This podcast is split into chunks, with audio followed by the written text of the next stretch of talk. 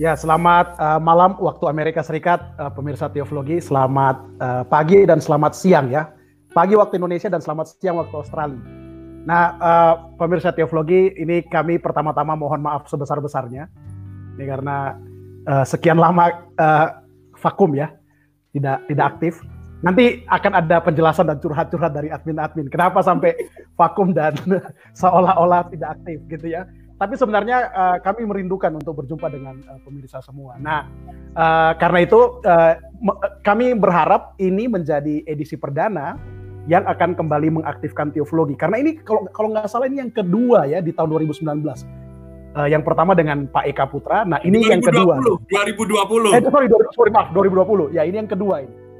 Nah, jadi uh, ini uh, kita ngobrol-ngobrol ringan lah ya, uh, bercakap-cakap ringan lah uh, sebelum kita nantinya mungkin edisi berikutnya kita akan membahas yang lebih serius. Nah, yang pertama-tama ini kita akan uh, kita sapa dulu lah ya admin-admin Teoflogi ini. Uh, gimana teman-teman? Apa kabar? Baik-baik aja ya? Bung DS, baik-baik? Sehat, sehat, baik. Dengar-dengar di sana di lockdown ya? Enggak? Ya, sebagian baru sebagian. Sebagian lockdown ya, karena corona ya. Baik. Ibu Jess dari Jakarta baik-baik Bu ya, baru selesai ngajar Bu? Ya, uh, baik sih belum belum ditutup bu ya. Di, di belum di close kampus ya. Kalau di Amerika sudah banyak yang ditutup ini bu. Belum. Ya kita berharap sebentar lagi ya. Oh ya ya ya. Mau berharap malah. Malah senang. Malah senang kalau ditutup. Malah senang ya. Baik. Bung Bung DNS di di Fordham. Ini saya dengar-dengar kemarin di dua hari lalu ditutup ya Fordham. Ya ya. Dan di hari Senin sudah ditutup. Tidak hari Rabu uh, mulai online dan akan diteruskan sampai tanggal 30 Maret dan semua uh, acara di kampus tidak wow. ada lagi. Yang memang memusingkan adalah untuk transisi dari perkuliahan uh, in person meeting ke online meeting itu itu sangat-sangat frustrasi. Uh, tadi. Ya ya. ya. itu menghabiskan nanti nanti curhatnya bung ya. Nanti curhatnya okay. nanti curhatnya bung. Ya. Dan dan bung Yosia bagaimana bung? Uh, Wesley di close down nggak ini? Nggak? Iya ditutup. Baru hari ini tutup. Ditutup ya. Dua hari ditutup ya. Ya ini iya. dan ini bung Yosia menjadi bintang tamu kita hari ini ya. Bersama-sama kita. Nah men, uh, singkat saja kita langsung saja berdiskusi nah yang pertama-tama ini kita dalam masa prapaskah ini masa prapaskah uh, kita merenung menjelang anu ya kematian Tuhan Yesus, memperingati kematian Tuhan Yesus dan kebangkitan. Dan sekarang kita ini sedang dalam sebuah situasi global yang cukup mencekam. Saya saya mau pertama-tama bertanya ke rekan-rekan admin ini. Kira-kira apa refleksi rekan-rekan admin uh, saat ini, khususnya dalam masa-masa prapaskah? Pertama-tama kita dari dari siapa dulu nih? Bung DS. Uh, Iya, ya, ya kalau kalau saya cuma itu aja ya menyadari ya kesempatan kita nggak banyak ya dalam kehidupan ini. Wajib. pendeta, pendeta, pendeta. Enggak. Ini kayaknya anu mau ujian sinode. enggak, enggak. Iya, ya apa namanya? Ya uh, apa banyak cepat sekali gitu. Kalau kita lihat ya khususnya kalau kita mengikuti berita di Italia gitu. Uh, apa cepat sekali penyebaran. Ya ya gitu aja sih. Itu dulu lah. Ya kalau khusus prapaskah ini ya kebetulan ya kebetulan ya karena beberapa hal saya hampir tiap minggu kebagian tugas khotbah di apa selama minggu prapaskah ini dan uh, saya tertarik memilih teksnya yang dari Roma ya hmm. yang dari Roma ya dari bacaan leksionar itu bacaan dari Roma jadi membaca-baca kembali. Itu aja. Itu aja. Yang lain dulu. Ya, thank you Bung DS. Uh, sekarang ke Bu Jessica dulu ya. Bu Jessica mau nggak Bu? Uh, refleksi apa nih Bu dalam masa-masa prapaskah ini Bu, masa-masa Lent ini Bu? Ya kalau misalkan dihubungin ke corona gitu ya. Uh, Ya memang kalau di Indonesia sih keadaannya sekarang ya nggak tahu ya. Ada juga yang masih santai-santai ya, tapi ada juga yang udah panik. Tapi mostly sih masih santai ya semuanya ya. Cuman paling sekarang yang dikurangin nggak boleh salaman ya, nggak boleh deket-deket gitu ya. Cuman sih refleksi saya itu ya jangan sampai juga kita kayak kehilangan kemanusiaan kita itu uh, kehilangan kemanusiaan kita dalam arti karena saking panik atau takutnya gitu kan. Jadi kayak nggak mau berinteraksi dengan orang lain gitu. Orang lain batuk dikit udah oh, corona corona corona kayak gitu ya. Hmm. ya pastinya ya seperti yang waktu Pak Joas tulis status tuh sebenarnya kemarinnya juga saya kepikiran hal yang sama gitu. Maksudnya relasi itu kan pasti uh, apa ya ada kerentanan dalam sebuah relasi gitu ya. Jadi jangan sampai uh, adanya virus ini membuat kita jadi kayak membatasi diri gitu ya satu sama lain itu aja sih. Wah menarik sekali Tetap Bu. Wah ini refleksi yang. Iya, jangan menjadi zombie. Wah hmm. menarik ya jangan menjadi zombie. Wah ini ada ayatnya Bu ya nanti ya. oh iya. Thank you Bu, thank you Bu Jess. Saya malah, malah tertarik untuk uh, bertanya lebih lanjut kepada Bu Jessica bagaimana menteologikan uh, this sort of evil begitu kan. Iya. Nanti nanti nanti Bung, nanti Bung kita tanya iya, iya, kita iya, tanya iya, sebentar. Iya, Pesan kita tanya. Ah, nah, Bung ya. NS sekarang Bung Bung NS, monggo Bung, refleksi singkat dalam masa prapaskah. Refleksi singkat dalam masa prapaskah ini ada ada banyak hal yang uh, menarik. Yang pertama, uh, bagaimana saya kira mulai minggu depan, minggu akan datang ini, banyak gereja-gereja yang tidak mengadakan ibadah. Saya mendengar bahwa minggu yang lalu gereja di Seattle misalnya mereka sudah uh, shut down. Uh, tetapi minggu yang akan datang ini uh, gereja kami sendiri MMF Manhattan Mennonite uh, Fellowship itu juga tidak akan mengadakan pertemuan ibadah. Oleh karena memang uh, Amerika sudah menyatakan diri sebagai state of dalam dalam state of emergency keadaan darurat begitu. Dan terutama juga New York. Jadi ternyata saya uh, melihat bahwa daerah New York uh, khususnya daerah agak ke utara, bukan New York City-nya, tapi agak ke utara di New Rochelle itu eh, sangat-sangat uh, itu merupakan daerah endemik, Bung. Jadi di daerah itu kira-kira ada itu yang paling banyak ada 100 lebih kasus yang sudah terkonfirm uh, tentang corona. Lalu juga di daerah uh, Manhattan ini, uh, sorry, daerah New York City itu ada 11. Jadi uh, persebarannya sangat-sangat cepat ini. Dan dan kita juga tidak tahu bagaimana dari mana uh, penularannya. Dan itu yang saya tangkap juga membuat banyak orang khawatir. Dan saya tidak tidak hmm. tidak cukup uh, heran ketika sekolah-sekolah kemudian mengubah uh, uh, apa namanya sistem pembelajaran dari in person uh, kelas meeting ke online karena sekolah juga akan menghindari risiko kalau apa namanya kalau kalau terjadi masalah di sekolahnya mereka bisa disu oleh oleh uh, banyak orang begitu. Iya, iya.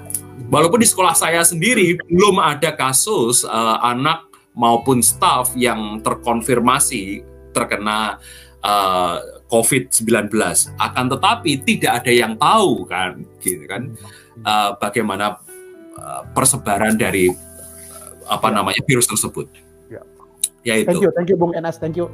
Uh, nah, jadi, jadi, sorry, jadi jadi saya saya uh, meng-highlight ini memang keadaannya sekarang banyak orang mengalami anxiety. Hmm. Nah itu, oke, okay. ya. Bung Yos ya silakan. Kalau saya sih lebih ngelihatnya ini ya betapa dekatnya kematian itu dalam kehidupan sih. Mungkin mikirnya gitu ya. Kan refleksinya begitu. Ya nah, itu aja sih. Dekat sih. Iya, iya. Karena ikut kelas willingness to die kan. Iya mata kuliah. Saya, satu lagi, satu lagi. ya, monggo, monggo, monggo, monggo, monggo Bung Des. Satu lagi. Iya, kalau satu lagi mungkin yang saya pikir tadi kelupaan ngomongnya. Ini efek corona ini ternyata apa namanya lebih lebih besar mungkin ya daripada demo-demo yang yang berkali-kali ada di berbagai penjuru dunia ini kalau kalau kita lihat ya itu ternyata nggak terlalu efek ya begitu begitu kena betul, corona itu efeknya udah betul. ini kan sekarang bisa dibilang hampir kayak global strike sebetulnya ya betul betul uh, betul. Ya, betul, betul betul bisa dibilang betul. seperti mogok kerja uh, massal sedunia. Betul betul. Jadi kota-kota kosong ya, betul betul. Iya. Sangat betul. Sangat betul. Sangat betul. Saya, saya boleh sebagai moderator boleh refleksi juga nggak saya? Oh iya, ya, boleh ya? Oh iya dong harus. Oh, boleh ya? Iya, saya, saya sih kalau di di sini kebetulan uh, uh, saya ambil mata kuliah di semester ini yang sebenarnya saya tidak mau ambil begitu loh. Uh, sejarah sejarah dan teologi Anabaptis. Jadi jadi karena karena saya bukan dari gereja Anabaptis atau Mennonite, sebenarnya saya tahu saya waktu itu minta saya nggak mau ambil, tapi uh, sampai sekarang saya nggak nyesal sih Uh, dan tadi uh, bagus sekali refleksi uh, profesor kami gitu ya di kelas. iya, jadi saya nggak mau ambil sebagai Bung DS. nah, jadi uh, emang kan ngapain belajar sejarah gereja sesat ya? Hmm.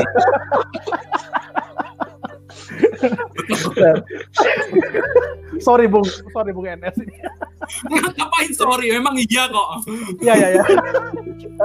tapi tapi saya tidak menyesal, saya tidak menyesal. Jadi yang pertama saya tidak menyesal karena Uh, kalau dulu saya belajar sejarah gereja itu, nah ini waktu kemarin wawancara di satu sekolah, uh, saya bilang gitu loh, uh, kan ditanya kenapa anda pilih sekolah Mennonite, saya bilang kalau dulu saya belajar sejarah hanya dari sisi uh, apa, the powerful ya, jadi misalnya kelompok Calvinis atau Lutheran atau Katolik begitu kan, jadi sejarah gereja yang saya pahami dulu itu dari dari sisi the powerful. Nah sekarang saya justru belajar melihat sisi sejarah itu dari sisi uh, people on the margin. Jadi bagaimana uh, rekan-rekan orang-orang Anabaptis yang dianggap radikal kiri ini itu justru memaknai uh, reformasi. Yaitu yang pertama. Nah, tapi yang paling saya tertarik tadi siang itu uh, profesor saya bilang begini gitu. Nah, justru dengan uh, dengan fenomena global ini uh, masihkah kita berpikir uh, bahwa yang paling terdampak di dari corona ini sebenarnya kan orang-orang orang-orang miskin juga ya orang-orang hmm. yang yang di pinggir begitu loh. Misalnya contoh lah uh, fenomena masker itu ya yang sampai sampai rebutan sembako sampai panik buying gitu kan. Nah, yang kasihan itu kan misalnya orang-orang yang memang butuh masker karena mereka memang sakit gitu loh. Hmm. Uh, akhirnya tidak bisa bisa tidak bisa dapat gitu loh. Kemudian uh, orang-orang yang misalnya miskin dan butuh sembako harganya uh, jadi naik begitu kan karena orang uh, panik buying gitu ya. Uh, semua diborong. Nah, jadi uh, ya tadi sih refleksinya iya ya, apakah dalam masa-masa corona ini uh, kita masih berpikir tentang orang-orang yang ada di bukan di epicentrum kekuasaan ya, tapi orang-orang yang justru ada di pinggir begitu yang sebenarnya uh, kita tidak pernah dengar kan cerita mereka dan mungkin sekarang mereka juga tenggelam begitu karena paniknya orang-orang berkuasa sekarang ini. Menambahkan uh, dari sisi saya sebagai seorang pengampu mata kuliah juga, kalau per perkuliahan sekarang menjadi uh, online ada ada banyak layers masalah dan khususnya juga selaras apa yang dikatakan oleh Bung Perdian. Yang pertama misalnya siapa yang mendapatkan akses untuk uh, bisa online, gitu kan? Siapa hmm. yang bisa punya akses untuk uh, adanya uh, WiFi dengan uh, tingkat uh, kecepatan yang bagus, tinggi, iya kan?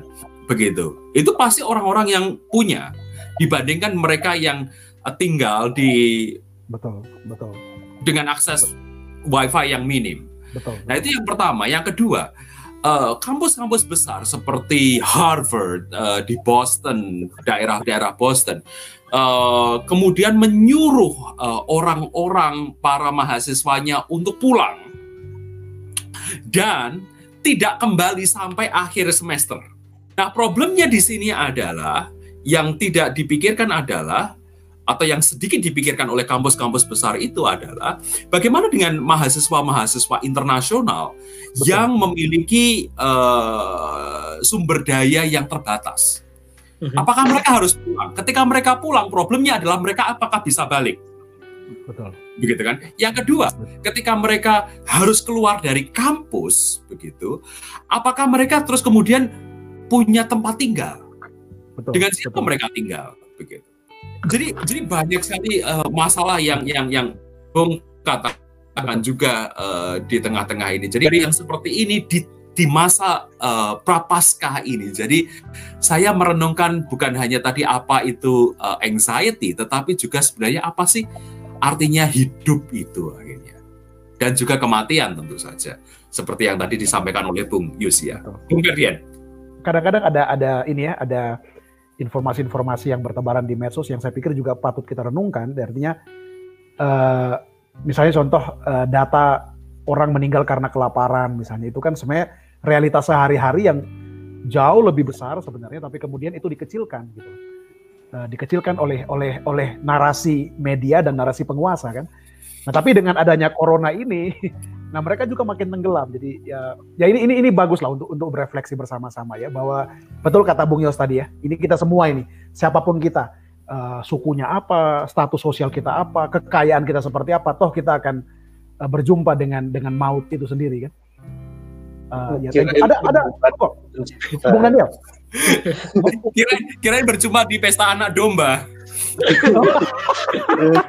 Wah, iya iya nanti itu nanti nanti. Oh. asik nih, asik nih. Buat kita asik ya. Asik nih. ya, kira-kira apa lagi? Ada lagi nggak kira-kira kalau yang mungkin kalau menurut saya perlu perlu juga kita kita uh, bertanya mungkin dan berefleksi ya itu uh, kira-kira oke okay, kita sekarang sudah melihat kepanikan begitu ya, uh, anxiety dan sebagainya. Nah sekarang kira-kira, uh, nah ini kalau seperti pertanyaan sering kali Bung DS ya, gaya opo gitu loh. Nah, terus bagaimana kita ini? Uh, sebagai orang-orang percaya katanya kan, orang-orang yang sudah diselamatkan begitu kan, orang-orang yang sudah mendapatkan Tunggu. hidup yang kekal gitu. Pertanyaannya sebelum gawe opo itu juga kita harus theologizing, Bung.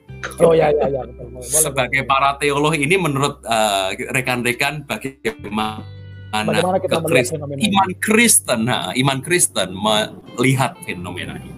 Kalau saya ngelihatnya uh, beberapa waktu ini sih karena lagi belajar itu ya teologi penciptaan juga. Kan kalau zaman sekarang ini saya rasa ini menariknya kita hidup di zaman yang ini ya pengobatannya canggih kan. Lalu juga misalnya uh, teknologi untuk mulai mempelajari penyakit juga sebenarnya sangat mumpuni pada zaman ini kan. Lalu juga misalnya penelitian tentang virus, walaupun ada begitu banyak misteri, tapi setidaknya pada zaman ini tuh kita punya optimisme kan, bahwa segala sesuatu tuh seharusnya bisa diteliti, bisa di, uh, bisa dikerjakan lah begitu kan ya. Tapi hmm. kan menariknya begitu ada kasus corona ini, ternyata jadi semacam ini ya, kayak semacam pembuktian baliknya kan bahwa ternyata memang tetap rapuh begitu ya di tengah teknologi yang maju di tengah ilmu sains yang terus berkembang itu tetap aja manusia rapuh hmm. nah aku tadi sih berefleksi dari ini ya kisah penciptaan itu kan menarik ya misalnya ketika dikatakan di penciptaan itu kan ada ini ya tehom gitu ya laut yang dalam nah mungkin karena baca Catherine Keller ya hmm. nah itu ya jadi bagaimana di kisah penciptaan itu ternyata chaos itu tetap ada kan dan akhirnya di situ kan dikatakan dan Roh Kudus itu melayang-layang kan menutupi chaotic water itu begitu. Nah aku sendiri sih melihatnya ternyata ya chaotic water itu kan nggak hilang kan. Chaos itu akan hilang ketika akhir nanti misalnya eskatologi terakhir. Nah tapi dari sini saya melihat bahwa ternyata iya kisah corona ini kalau dikaitkan terhadap chaotic water tadi begitu ya ternyata nih melambangkan itu ya bahwa kita memang selalu hidup di bawah bayang-bayang kematian itu di bawah bayang-bayang kekacauan itu loh gitu maksudnya jadi satu sisi ya bukan jadi ignorance gitu ya saya bukan berarti mau jadi cuek tapi satu sisi saya merenung ya memang realita kehidupan kalau berdasarkan sudut pandang tehomik dan juga kisah penciptaan Alkitab ya memang seperti ini begitu. Selalu ada di bawah bayang-bayang kematian dan ya kasus wajarnya yang seperti ini begitu sih. Hmm. Itu yang saya renungkan sih. Begitu. Hmm, menarik. Ha, uh, kira-kira begitu. Ada tanggapan atau gimana? Menarik, menarik. Wah, itu dalam ya perenungannya dari teologi penciptaan ya dan chaos. Wah, menarik, menarik. Tapi uh, mau tanya sama Bung iya? Yesia, Bung Yesia kan narasumber. Maaf, mungkin mungkin aku agak lupa, tapi bukankah di buku itu Catherine Keller melihat uh, The Home itu justru cenderung secara positif? Gitu. Iya, dia kan sebenarnya mau melihat uh, bagaimana Roh Kudus bekerja di Tehomik juga kan, begitu. Setahu saya sih begitu. Nah, jadi yang saya lihat bahasa tehom ini juga bahasa kematian. Nah ini sebenarnya nggak ada hubungannya sama yang kalian juga, cuman uh, ya bahasa kematian tuh ada dalam melihat ya narasi sekarang sih. Sebenarnya kaitannya lebih ke situ sih, bang. Hmm. Kira-kira begitu sih. Uh, betul, bung, bung, bung DS, kalau saya boleh menambahkan ini uh, atau saya boleh menimpali, uh, seingat saya memang Catherine Keller melihat The Home itu dalam kerangka positif. Jadi chaos, mm -hmm. tetapi memang chaos mos begitu kan. Ini Betul. chaos tetapi baik gitu. Ada kekuatan hmm. untuk untuk untuk apa namanya overcoming uh, apa chaos itu. Iya. Seingat saya seperti itu juga. Ya, Roh Kudus yang bekerja ya di dalam kekacauan itu kan. Hmm. Apakah itu juga Bung NS? Apakah itu juga berarti kemudian dalam chaos itu menjadi sarana untuk new creation seperti itu? Nah itu tesis Anda dong Bung Ferdian.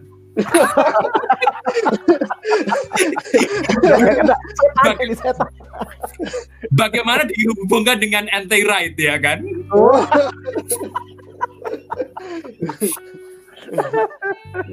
menarik, menarik. Thank you, thank you. Uh, Bung Bung NS, mau nggak Bung NS? Apakah ada ada gimana Anda melihat angle apa ini yang Anda pakai ini untuk menteologisasi peristiwa ini, Bung? Mau nggak, Bung? Ah, ini susah nih ya. Uh, saya juga sedang sedang berpikir uh, hal ini, begitu ya. Saya terpikir dengan apa yang tadi uh, Bung Berdian dan juga kasus-kasus uh, yang saya ungkapkan, begitu kan. Kalau kita berpikir dari sisi orang-orang yang terkalahkan oleh oleh uh, fenomena global ini, sekarang apa artinya kalau begitu kan? Apa artinya bagi mereka yang yang tidak punya akses? Apa artinya bagi mereka yang yang tidak punya sumber daya begitu? Hmm. Begitu. Uh, saya belum bisa belum bisa belum bisa mengkonseptualkan dalam uh, hal ini, tetapi itu saya saya mulai dari pertanyaan itu. Uh, uh, apakah kita harus jumping to hope gitu kan? Karena jangan-jangan bahwa orang yang punya hope itu sendiri mereka punya privilege begitu kan? Exactly. Kan uh, tetapi bagaimana dengan orang-orang yang tidak uh, punya hope itu nah itu itu itu menjadi pertanyaan saya saya belum belum punya uh, jawabannya bu Wah menarik, saya, saya suka sekali kalimat Anda, Bung. Uh, dan menurut saya itu itu perta, apa ya pernyataan yang uh, dalam, Bung Bung NS ya. Uh, apakah hope itu, nah, kalau boleh saya ulang lagi, apakah hope itu jangan-jangan menjadi milik uh, kaum yang ada di epicentrum kekuasaan, begitu ya? Ya. Uh, bagaimana dengan dengan mereka yang ada di pinggir, begitu? Wah, terima kasih ini dalam sekali ya. Uh, Bung DS, mau nggak Bung DS? Gimana kalau menurut Anda nih Bung DS? Uh, apa yang kira kira-kira menjadi refleksi teologi Anda nih? Iya, ya sampai saat ini saya masih ada di epicentrum yang privilege ya karena karena belum kena. Ya, ya betul. Semua kita belum, ya mungkin ya. Iya, gitu. karena belum kena ya. Jadi uh, ya lebih bisa bermain-main. Dengan harapan. Uh, ya cuma uh, kalau kalau menurut saya sendiri saya tertarik ya kalau dihubungkan Yosia dengan penciptaan dan chaos. Lalu di apa Per tadi menyebutkan tentang apa tentang narasi apokaliptik ya. Kalau kalau kita melihat kan memang di narasi Alkitab selalu begitu ya. Baik penciptaan maupun penciptaan baru tuh kalau kita mau membaca chaos itu kalau kita mau baca kejadian satu ayat dua sebagai chaos ya itu memang uh, conflicting begitu. Jadi kita bisa bisa anggap itu mirip-mirip agak-agak Hegelian sebetulnya ya hmm. Iya, jadi ha harus ada negasi atas negasi begitu untuk memunculkan suatu kebaruan Nah, kalau kita membacanya seperti itu sebetulnya ya seperti tadi sempat saya singgung itu ya ada begitu banyak yang terbuka sebetulnya. Hmm, hmm. Ke depan ini ya dalam dalam sejarah ya uh, dengan peristiwa ini seperti tadi saya sebutkan ada banyak protes di sana sini tetapi uh, dampaknya tidak sebesar virus corona.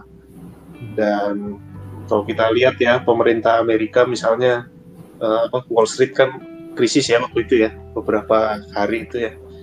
Uh, lalu sampai muncul uh, lalu dengan segera muncul berita dari pemerintah bahwa apa 1,5 juta atau miliar dolar ya sudah diberikan untuk supaya supaya bisa recover uh, apa stock marketnya. nah ini kan ya mungkin sekarang rakyat masih masih dipenuhi dengan ketakutan ya. Tapi kalau ketakutan hmm. ini misalnya suatu waktu berlalu dan mereka ingat apa yang dilakukan, itu kan bisa memunculkan uh, kemarahan dan kesadaran uh, yang lebih lagi tentang apa yang sebenarnya sedang terjadi. Hmm. Begitu. Lalu juga kita bisa lihat misalnya di Indonesia uh, kita kita lihat bagaimana pemerintah memproses itu semua ya menganggap remeh kemudian hmm. apa 72 miliar justru untuk untuk buzzer ya buzzer. bukannya bukannya untuk menangani dan bagaimana TKW-TKW yang pulang dari negara-negara Asia Timur itu bersaksi bagaimana mereka dibiarkan lewat begitu saja waktu di bandara uh, lalu malah saya lihat tadi pagi itu ada komik yang apa membuat, coba membuat banyolan ya. Ini negara ini negara ini pintu ini ditutup. Orang orang asing dilarang masuk dulu begitu kan? Karena takut coronavirus. Tapi Indonesia silakan. Oh ya ya ya, ya. silakan masuk. Uh, kasih diskon pesawat gitu ya. Iya justru justru kita harus mendorong gitu supaya apa semakin banyak. Banyak devisa yang masuk. Iya turis dan devisa yang masuk. Nah ini, sebetulnya ini kalau kalau orang-orang bisa melihat dengan jernih di luar ketakutan terhadap virus corona kan sebetulnya uh, mestinya itu bisa memicu pertanyaan ya. Uh, bagaimana uh, sistem yang sedang yang berjalan sebetulnya di di negara kita dan dan siapa yang dipikirkan, siapa yang diuntungkan, siapa yang diprioritaskan. Nah ini oh, satu lagi Bung DS kalau Iya, ya, ya. Oh, dan, dan ini kan bisa memicu memicu refleksi-refleksi tentang tentang kebaruan, tentang tentang harapan, tentang apa keadaan yang berbeda. Satu lagi saya tambahkan Bung DS sebagai informasi. Ya. Saya, uh, kemarin baru diskusi dengan seorang karyawan di kampus, uh, dia orang Amerika, terus yang menarik dia bilang begini, dia bilang sebenarnya fenomena corona di Amerika ini juga menyebabkan satu hal yang positif. Jadi uh, kalau nggak salah kemarin Bung Nino lihat nggak ya uh, Nancy Pelosi uh, bahkan sampai misalnya dan dan di banyak state ya. Jadi misalnya uh, karyawan disuruh pulang, diliburkan tapi tetap dibayar penuh begitu, di digaji penuh gitu. Jadi uh, teman di staff di kampus ini bilang, wah itu itu pertama kali terjadi dalam sejarah itu mungkin. Ya. Jadi karena satu satu virus begitu ya dikasih disuruh pulang dan dibayar penuh gitu. itu, tapi, tapi ada, ada catatan juga begitu kan? Uh, bahayanya ini justru di uh, maskapai-maskapai yang mereka sudah hampir entah hari besok atau dalam beberapa hari ini harus terjadi layoff uh, karyawan mereka Iya, iya, iya. Ya, uh, saya tadi melihat uh, berita dari teman saya begitu. Ya, Jadi ya, itu juga ya, agak termasuk, jadi termasuk hotel, Bung, termasuk hotel ya, juga, Bung. Iya. Ya, ya, ya, nah, itu ya, ya, betul. Jadi jadi memang memang uh, selalu ada ada ambivalen, ada ambiguitas di sini ketika fen, sebuah fenomena itu terjadi. Nah ini ini ini justru menariknya uh, humaniora di sini ya kita bisa mentafsirkan seperti apa dan bagaimana pentingnya ke, untuk kehidupan kita, bagaimana kita memaknainya dalam kehidupan kita. Apa ya, ya. virtue yang kemudian terlahir dari uh, fenomena yang sedang terjadi ini. Ya, Begitu. Ya, ya. Uh, Bu Jessica, kami sedang berbincang-bincang Bu Jessica soal bagaimana kita uh, menteologisasi uh, peristiwa ini, Bu. Uh, nah, ini mungkin refleksi berikutnya ke Bu Jessica. Kira-kira menurut Bu Jessica, uh, angle apa Bu yang Ibu pakai untuk melihat fenomena ini secara teologis, Bu? Monggo Bu, monggo Bu Jessica. Dari sudut pandang wawasan dunia Kristen. oh iya betul. uh, tadi saya agak iya. nggak dengar sih tadi bahas apa ya sebelum ya, ini soalnya ya, tadi baterai saya habis. Gak apa-apa. Ini kita masuk anu kok. teologis. Ya, ya. jadi bagaimana Pas, kita ya, refleksi teologi. Refleksi teologi. Monggo, Contohnya tuh maksudnya gimana ya? Contohnya tadi uh, Bung Yosia itu misalnya mencoba mengungkap dari sisi teologi penciptaan dan chaos gitu ya. Kemudian hmm. Bung DS melihat dari oh, apa? Oke oke oke. Eh, ya itu seperti itulah. Uh, kalau menurut saya sih kalau dari apa ya melihat dari mungkin problem of evil kali ya. Tadi kan juga apa sempat dibahas juga ya. Kalau dari problem of evil tuh kalau sekarang ini ya ada virus corona mungkin kita nggak lagi mempertanyakan nggak tahu ya kalau masih ada yang mempertanyakan ini ketetapan Tuhan atau bukan terus habis itu apalagi hmm. ya biasanya asal usul kejahatan ya dosa siapakah ini ya. Kalau saya ya melihat melihat fenomena ini sih nggak lagi kita membicarakan soal itu ya tapi bagaimana kita menghadapi ini sekarang gitu jadi lebih kepada existential problem daripada hmm. mana kita menyelesaikan itu secara filsafat atau secara teologis gitu ya. Tetapi bagaimana kita menghadapi ini sekarang secara eksistensial gitu kan. Apa yang harus kita lakukan dan kemudian kalau dari penelitian saya yang terakhir itu kan bagaimana kita memaknai ya, memaknai apa yang sedang terjadi sekarang ini sebagai orang Kristen bagaimana kita memaknainya gitu. Menurut saya itu yang lebih penting ya sekarang ini karena orang itu sekarang udah nggak tahu di tengah-tengah musibah yang seperti ini apakah masih sempat membicarakan, "Wah, ini ah, gara-gara siapa ya? Apakah Tuhan yang udah menetapkan atau?" Tapi yang perlu kita bicarakan sekarang gimana nih menenangkan orang? Eh, apa makna yang bisa kita ambil di sini ataukah mungkin kita melihat tengah-tengah virus corona ini justru kita melihat tuh uh, kita bisa lebih berefleksi lagi terhadap diri kita yang selama ini mungkin kita uh, lebih sibuk untuk uh, memikirkan urusan kita sendiri-sendiri di dalam ketenangan ini ya di mana semua ada yang diliburkan, jalanan sepi.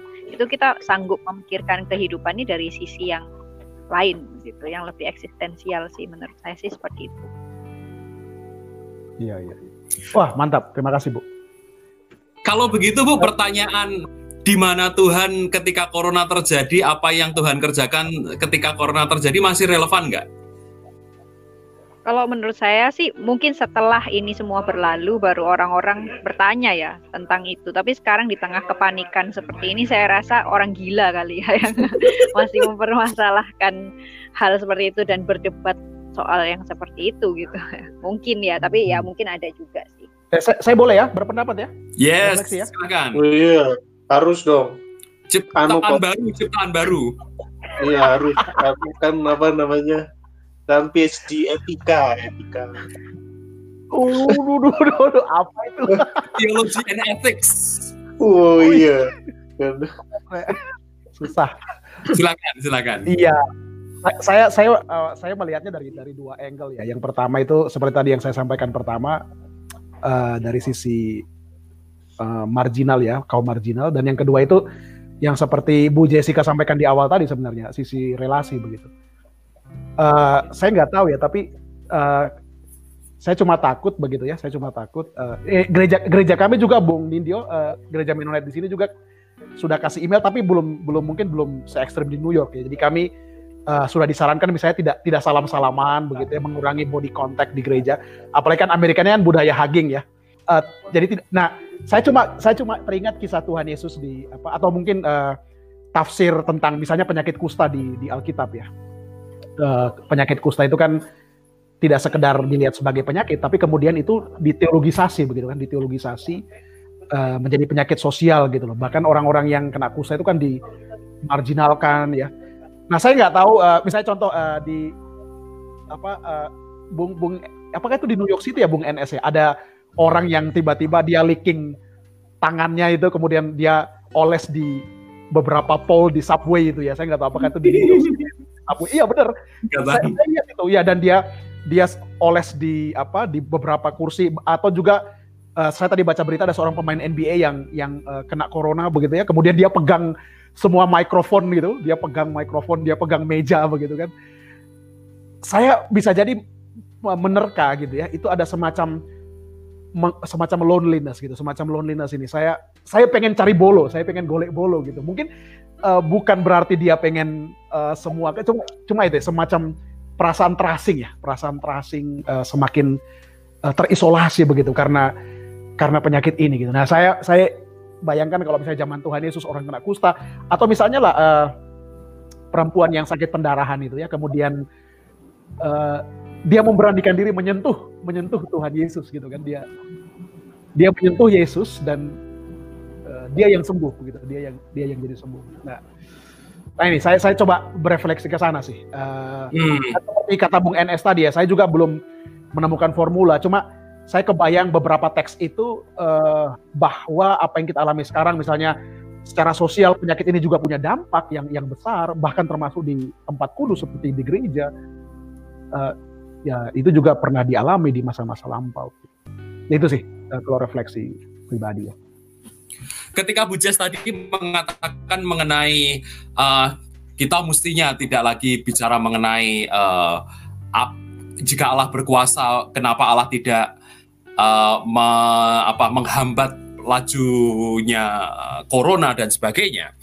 Uh, tapi yang terpenting sekarang adalah membuahkan emansipasi apa namanya menolong orang lain, bagaimana menolong mereka dan apa maknanya. Uh, saya tertarik dengan dengan dengan hal itu dan kemudian saya membayangkan uh, teks Matius pasal 4 ayat 1 sampai 11 yang sebenarnya juga menjadi awal dari teks uh, Injil yang dibaca dalam tahun A ini uh, ya, yaitu ya. mengenai betul, betul. Yesus ya kan begitu namanya Calvin Warren Calvin Warren itu seorang uh, uh, um, African American scholar. Jadi dia bukan teolog, tetapi dia seorang ahli studi Afrika Amerika. Dia seorang black scholar dan dia mengatakan begini. By the way, black theology yang dilahirkan oleh James Cone kemudian diteruskan uh, oleh murid-muridnya itu memang lebih memberikan pengharapan begitu kan bahwa di tengah-tengah konteks diskriminasi yang besar di dalam uh, konteks rasialisme Amerika Serikat, tetapi Kristus itu bersama-sama dengan orang-orang yang tertindas dan memberikan pengharapan. Nah, Calvin Warren ini menarik bagi saya karena dia membalik dia membalik uh, pemahaman uh, tersebut begitu kan. Apakah perlu kita bicara mengenai pengharapan langsung? Bagaimana kalau kenyataannya memang tidak ada pengharapan? Bagaimana kenyataannya jika yang yang sebenarnya terjadi itu adalah nothingness? Begitu kan? Jadi bicara mengenai penderitaan orang-orang kulit hitam yang termarginalisasi, yang tertindas, yang mengalami uh, ratusan tahun uh, apa namanya slavery, perbudakan, pem, ya perbudakan. Uh, justru ketika kita melihat tubuh dari orang-orang kulit hitam, di situlah uh, lokus penderitaan itu. Dan memang tidak ada pengharapan di situ. Begitu. Tidak ada harapan ketika kita melihat tubuh yang tercapek dan tubuh yang yang yang tercerai-berai di antara orang-orang kulit hitam. Tetapi yang tertinggal bagi Calvin Warren, Calvin Warren adalah emansipasi. Jadi semuanya itu nothing gitu kan kita bicara pengharapan itu nothing tapi yang tersisa sebenarnya masih komunitas black misalnya itu bagaimana mereka saling terkait erat satu dengan yang lain dan mereka saling mendukung justru kalau kita melihat uh, uh, keluarga misalnya orang-orang kulit hitam yang dominan bukan orang bukan laki-laki tetapi perempuan karena para laki-laki itu kan biasanya ya. mereka kerja di uh, uh, perkebunan mereka seharian meninggalkan rumah, tetapi yang in charge dengan keluarga itu adalah perempuan. Begitu kan? Mama, figur nenek, itu yang justru yang sangat-sangat penting di situ. Jadi yang tertinggal adalah emansipasi. Nah, kemudian, nah saya kembali ke Matius pasal 4 ayat 2 uh, 11 khususnya ayat 11. Yang menarik itu kan setelah Yesus uh, dicobai, ada kalimat uh, iblis meninggalkan dia, meninggalkan Yesus, dan para malaikat datang melayani Yesus. Terjemahan NRSV, uh, para malaikat, ya, the angels itu came and waited on him, begitu kan? NAB New American Bible menerjemahkan uh, they ministered him begitu. Nah, bagi saya ini menarik karena angelos atau angeloi itu siapa? Well, oke, okay, itu bisa utusan surgawi, tetapi bukankah itu juga bisa berarti utusan-utusan uh, Allah? Dan kita nggak tahu siapa. Dan itu adalah momentum pertama bagi Yesus untuk dilayani para angeloi yang sebelumnya hanya bapak tirinya saja yang yang dijumpai oleh malaikat, oleh angelos. Tapi sekarang Yesus dijumpai oleh para angeloi, angelos itu, ya kan, para malaikat itu. Dia dia belum pernah berjumpa dengan itu. Nah, menarik ini berarti kan uh, uh, sebuah encounter dengan orang-orang yang yang Yesus sendiri tidak tidak kenal, tetapi yang menarik bagi saya, apakah ini tidak bicara mengenai emansipasi juga? Itu yang saya renungkan, Bung, saat, saat, saat, saat land ini, saat prapaskah ini. Ya, ya, ya. Jadi saya dengar beberapa nada-nada yang serupa sebenarnya dari apa yang kita diskusikan ya. Yang pertama tadi misalnya soal uh, kaum termarginalkan, kemudian soal relasi, kemudian soal kematian, uh, kehidupan, atau bahkan tadi chaos yang menjadi sumber kehidupan baru. Ah, iya. Monggo, ada lagi. Nah, kalau bujes, begitu bujes, sekarang kita masuk ke bujes, bujes, bujes, monggo bujes. Monggo bujes. Iya, kalau ya baru kepikiran aja sih kan saya kan uh, akhir-akhir ini juga lagi baca-baca tentang ritual gitu kan. Nah kan kalau ritual itu kan uh, dilakukan secara berkomunitas, terus dia kan harus menggunakan gerakan-gerakan tubuh gitu kan. Terus saat saya menyelidiki itu, ya saya juga menemukan bahwa manusia itu kan uh, adalah embodied person kan. Jadi antara tubuh sama jiwa itu kan nggak bisa dipisah-pisahin kan. Dia tuh kayak jadi satu kan. Nah, tentunya pada saat ya saya sih ngerenungin kalau pas virus corona lagi merebak itu kan tentu bodily action kita itu kan dibatasi kan. Terus yang kedua, kita juga hmm, dibatasi untuk berkomunitas dengan orang lain. Padahal saya baca juga ritual itu atau perkumpulan itu bodily action itu itu sebenarnya juga membawa sebuah transformasi buat hidup seseorang gitu. Bahkan buat orang yang trauma itu dengan ritual itu bisa mentransformasi. Tapi di masa-masa sekarang itu di mana bodily action dan juga apa namanya komunitas kita tuh dibatasi ya saya saya tuh takut bahwa ada orang-orang yang hmm, secara jiwa juga jadi lemah gitu loh. Jadi bukan hanya secara body dia lemah, tapi juga secara mental dia lemah. Nah, contohnya kemarin saya sempat baca status dari teman yang Isabella itu ya, si Ica. Ica kan juga uh, sharing bahwa uh, ketika kita apa sibuk membagi-bagikan berita tentang corona, kalian uh, sadar nggak sih orang yang mental health-nya terganggu itu bahkan uh, malah akan merasa semakin mental health-nya itu terganggu ketika kita share-share mengenai virus corona gitu. Jadi saya lihat sih sekarang itu mungkin kita hmm, sangat memperhatikan tentang body ya. Tapi jangan lupa manusia ini juga adalah embodied person. Ketika virus ini merebak juga kemungkinan banyak mental health yang terganggu gitu. Ya, jadi karena ya itu tadi karena kita embodied person, body action kita dibatasi dan komunitas kita dibatasi bisa aja kita jadi zombie gitu ya akhirnya gitu gara-gara virus dan ini. dan itu aja sih dan sebenarnya di situlah Bu Jess kesan saya juga uh, pentingnya teologi ya pentingnya ya, refleksi betul. teologi begitu bagaimana bagaimana kita tidak sekedar dibatasi data-data uh, kesehatan tadi misalnya itu penting tapi juga bagaimana ya. kita melihat manusia yang seutuhnya gitu uh, iya apa uh, terutama fenomena ya? fenomena yang tadi Cak Per uh, sempat bahas yang tentang dia me, apa mengoles-oleskan justru tangannya ke mikrofon dan lain-lain. Apakah ya. itu sekedar body kan kita nggak melihat tuh sekedar body ya. Pasti juga ada sesuatu betul, betul. yang terjadi betul, betul. pada jiwanya, eh, keterasingan eksistensial dan segala macam itu sih. So what is life? Apa itu kehidupan kalau begitu? Nah ini ini menarik karena karena Bu Bu Jess tadi mengatakan uh, mengenai eh, embodied tetapi juga menyentuh masalah zombie Zombie itu adalah apakah kematian di dalam kehidupan atau kehidupan di dalam kematian? Itu semua sudah ada di, jawab, di jawaban kehidupan itu sudah ada.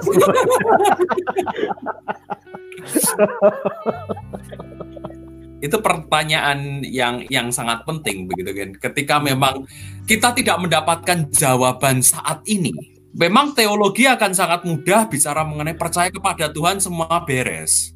Uh, tetapi apakah itu memberikan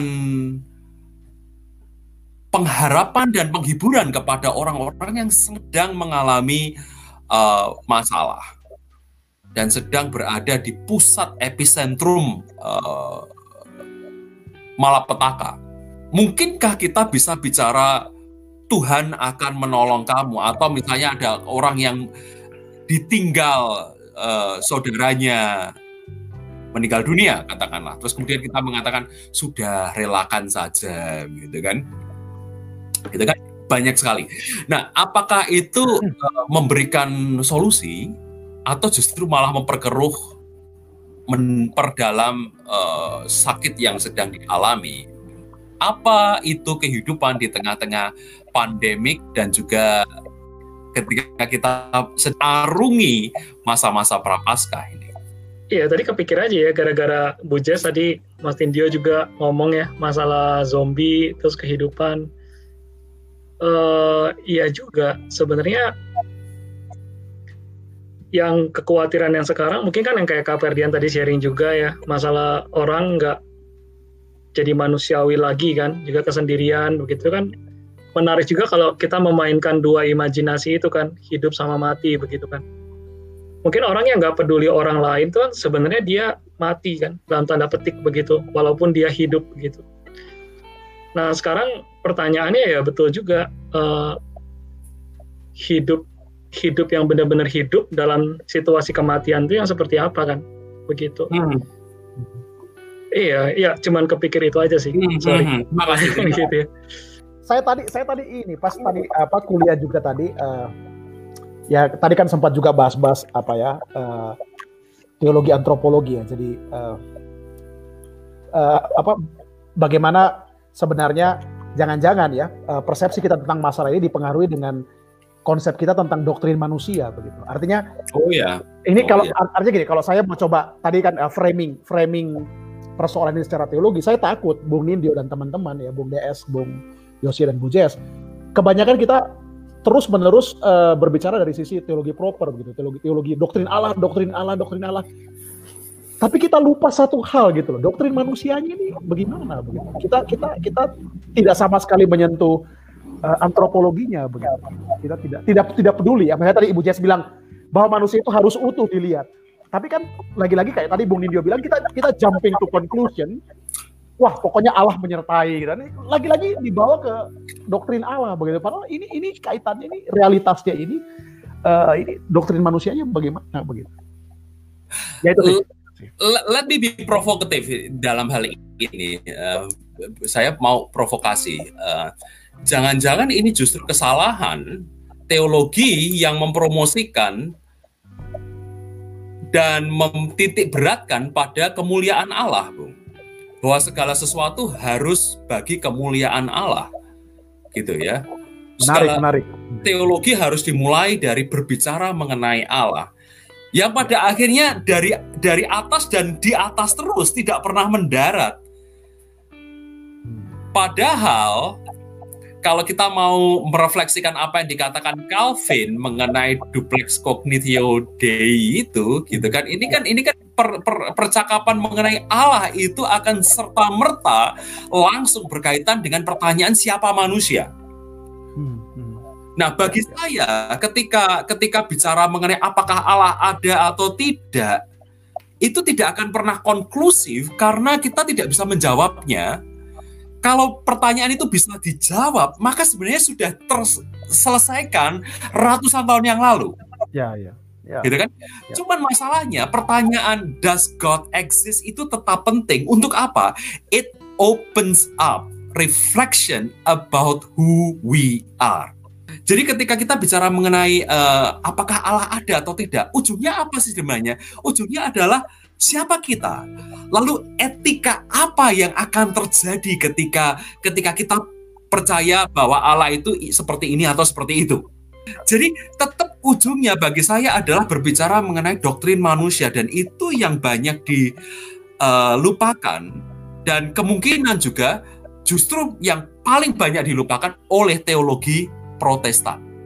Ya, ya, ya, ya. Ya, ya misalnya, misalnya, Bu, uh, saya nggak tahu. Ya, kalau saya mau lebih provokatif lagi, uh, Bung Nindyo ya, misalnya contoh ujaran-ujaran uh, yang uh, saya tidak salahkan ya. Bagi saya, saya setuju 100%. Apa apa tujuan manusia misalnya? Misalnya menikmati Allah dan dan seterusnya.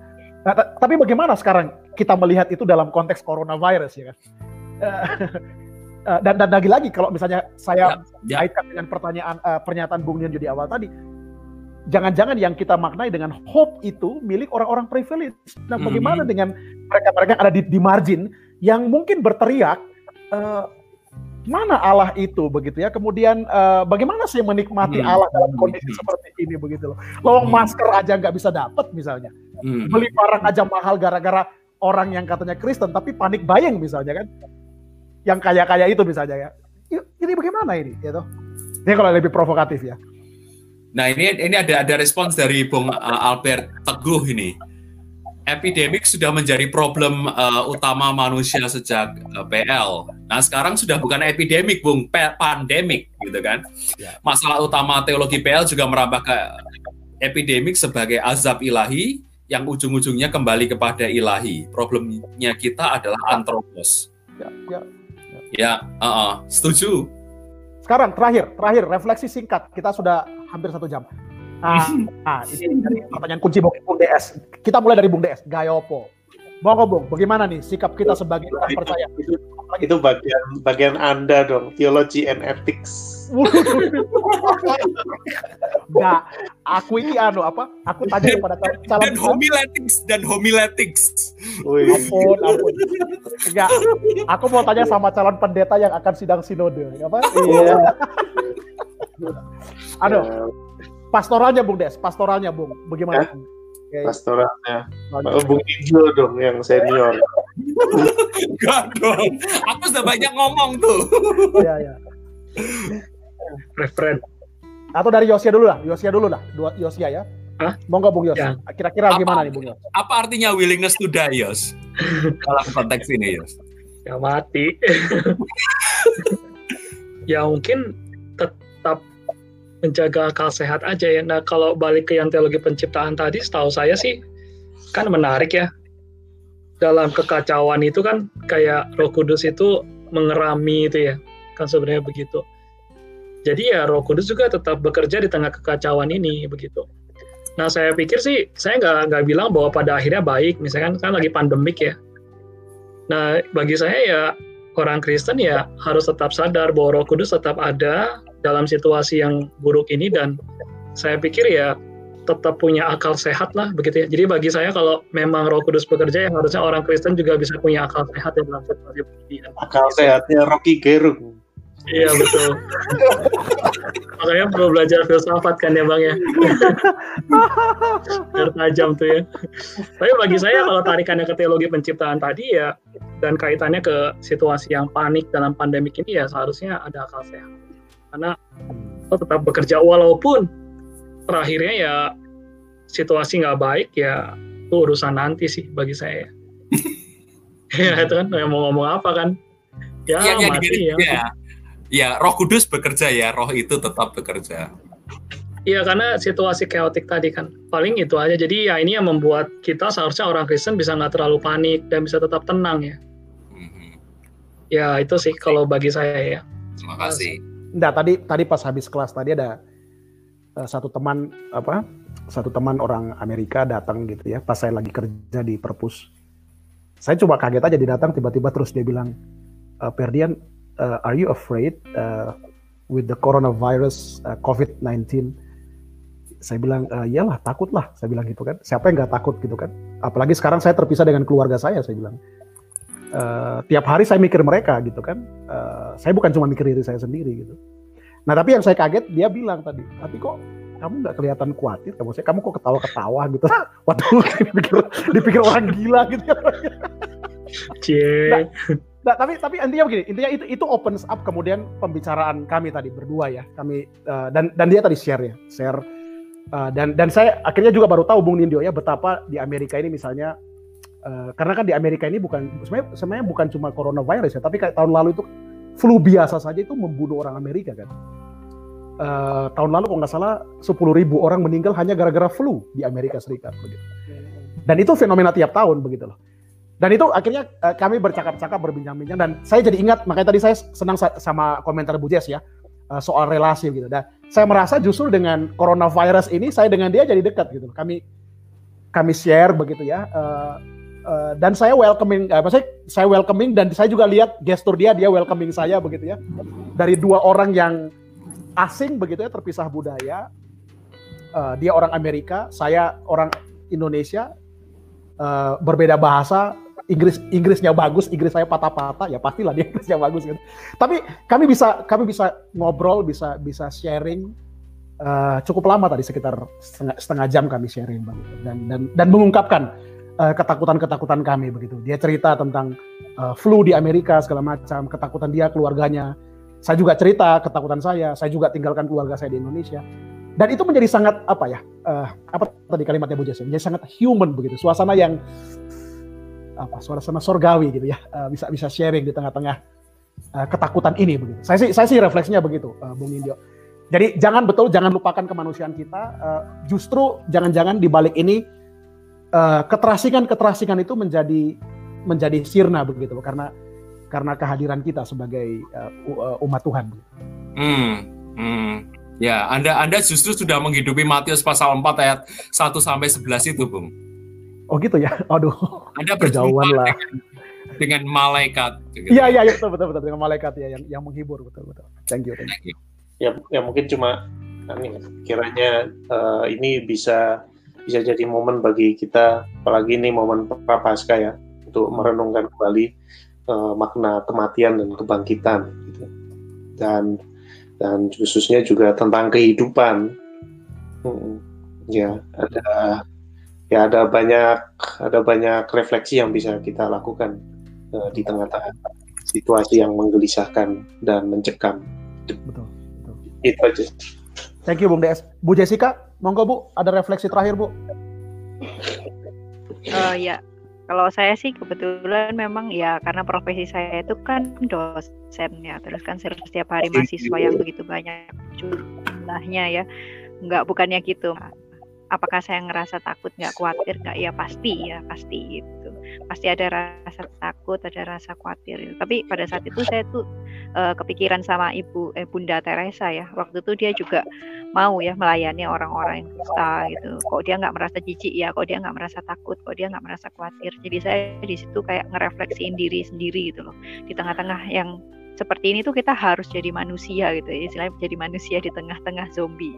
Dan terutama ya memang bukan hanya kita orang Kristen gitu yang jadi manusia banyak juga aktivis-aktivis sosial yang berlomba-lomba untuk menjadi manusia ya di tengah-tengah apa pandemik yang sedang terjadi ini. Nah, apa sih bedanya orang Kristen untuk menjadi manusia dibandingkan aktivis-aktivis sosial yang juga berlomba-lomba menjadi manusia, ya menurut saya harusnya kita harus lebih dong dari mereka. Kalau aktivis sosial aja yang nggak beragama, mereka juga bisa kok melayani orang-orang itu gitu kan. Dan mungkin mereka bagiin hand sanitizer, mungkin mereka juga ya melakukan aksi-aksi yang lain. Nah, gimana kita orang Kristen gitu?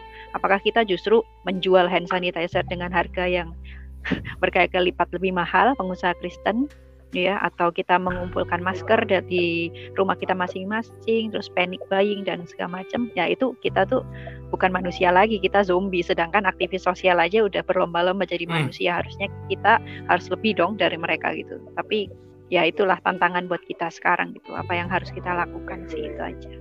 Hmm. thank you thank you Bu Jas Bung Enes terakhir Bung Enes.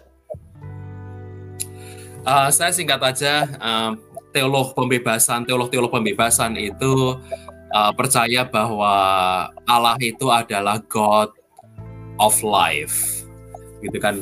God who loves life, gitu ya kan? Jadi Allah yang mencintai kehidupan dan Allah yang adalah sumber kehidupan itu pastilah Dia uh, mencintai kita dan hal itu sudah terbukti dengan Kristus yang ia berikan uh, kepada kita. Nah, jadi dalam segala situasi dan keadaan ya bagi saya sebagai teolog yang secara praktis ya kita lihat Kristus. Hmm.